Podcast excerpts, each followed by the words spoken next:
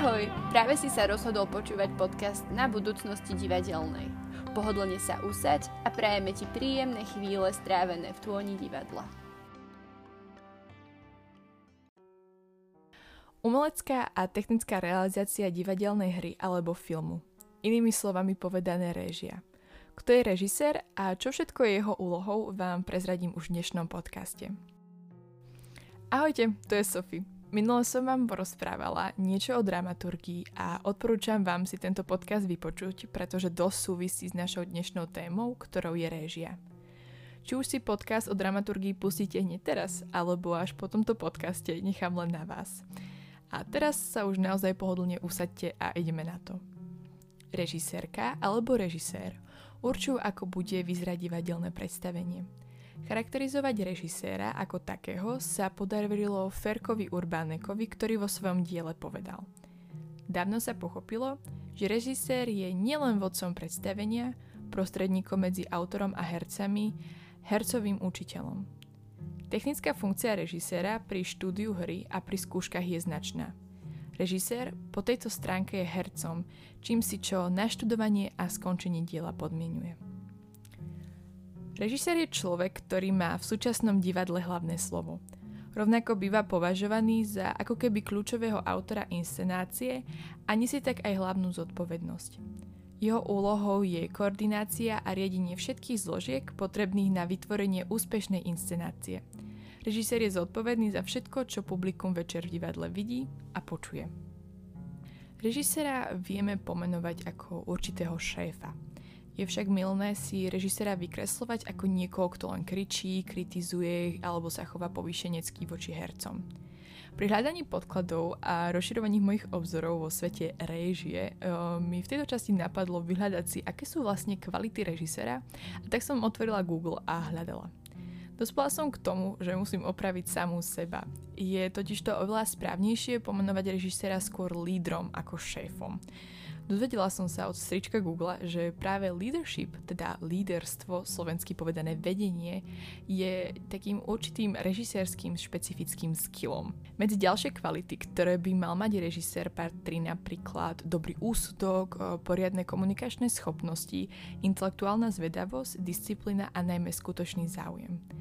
Myslím si, že dobre vieme, aký by mal byť režisér, ale aké sú presne tie jeho úlohy, vám hneď prezradím. Ako prvé musí režisér uviesť svoju hru. Pred tým, ako vyberie hercov, je potrebné, aby režisér najlepšie pochopil postavy z hry. Práve to vie pomôcť režisérovi čo najlepšie nájsť a vybrať herca, ktorý ponúkne skvelý výkon vhodný pre podstavu, ale rovnako aj naplní víziu režiséra. Casting je veľmi dôležitý a kľúčový. Veľakrát sa môže stať, že pri nedostatočnom čase na výber vie režisér vybrať nesprávneho herca a potom sa snaží z neho vyťažiť niečo, čo v ňom práve nie je a situácia sa stáva nepríjemná pre herca rovnako ako aj pre režiséra. Je režisérovou zodpovednosťou, aby mal určitú kreatívnu víziu hry, dostatočne podrobnú, aby vedel čo najviac a najbližšie približiť zvyšku týmu a vtiel ich na vlnu, na ktorej chce hru viesť. Vo vízii si často režisér nastaví aj emocionálnu teplotu alebo emocionálne položenie danej hry. Je dôležité, aby z vízie bol cítiť aj režisérov záujem o hru. Keď nadšenia záujem chýba, herci to jednoducho zistia a ich motivácia tým klesá. Takže ďalšiu kvalitu alebo vlastnosť, ktorú by mal mať režisér, je určité chcenie byť režisérom. Naozaj precitnúť každý kúsok diela a režisérstvo si naplno užiť.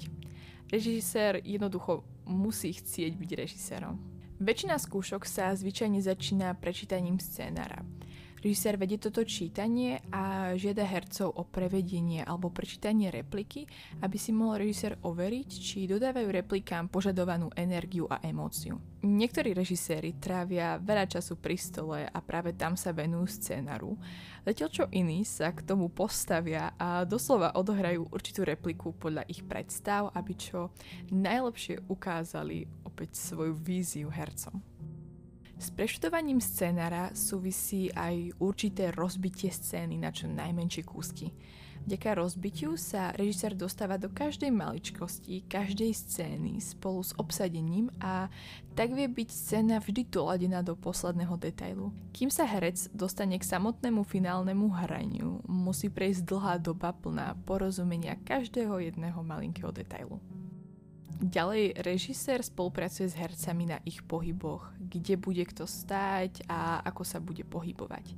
Je to veľmi dôležitý faktor. Cieľom je urobiť pohyb čo najprirodzenejší, aby herci nepôsobili ako roboti, ale ako skutočné postavy hry. Tu už prichádza samotné skúšanie dookola, doľaďovanie či nachádzanie chýb a ich oprava. Je to čas na experimentovanie a celkový finálny vývoj hry. Okrem hercov scénu tvoria svetla, hudba a ich okolité prostredie. Režisér sa stáva na chvíľku technikom, vyberá správne svetlá, zvuky a ide niekedy o veľmi dlhý a náročný proces, bez ktorého by sa však vízia nemohla stať do posledného detailu realitou. Premiéra, repríza a napokon samotná derniera. Dúfam, že vám je jasné, že režisér robí ešte kopu vecí, ale myslím, že som zašla za vašu povinnú vedomosť a o niečo vás aj obohatila.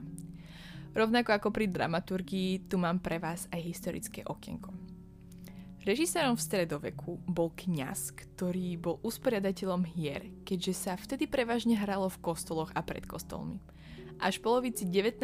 storočia začal prebiehať e, vývoj dvomi smermi, ktoré viedli k tomu, že divadlo potrebovalo režiséra, ako ho poznáme dnes. Po historickom okienku neostáva nič iné ako sa rozlučiť. Uh, dúfam, že som vám odpovedala na všetky vaše otázky ohľadom reží a pokiaľ nie, určite nám ich napíšte na náš Instagram a spolu na ne nájdeme odpovede. To už bude odo mňa naozaj všetko. Pokiaľ ale však chcete ostať v tvoni divadla, odporúčam vám, ako som už na začiatku spomínala, vypočuť si podcast o dramaturgii, ale pokiaľ ste ho už náhodou počuli, rovnako vám odporúčam aj minulotýždňový rozhovor s Máriou Šumerovou.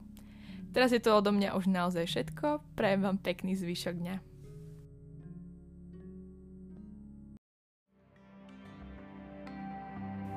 Ďakujeme a snáď sa čoskoro počujeme pri nasledujúcom podcaste. Určite nezabudnite navštíviť náš Instagramový profil Sen budúcnosti divadelnej, ak nechcete, aby vám ušli novinky zo sveta divadla či dôležité informácie o podcastoch alebo o našej družine šiestich statočných. Majte ešte krásny deň a pomôžte nám spraviť divadlo väčšie.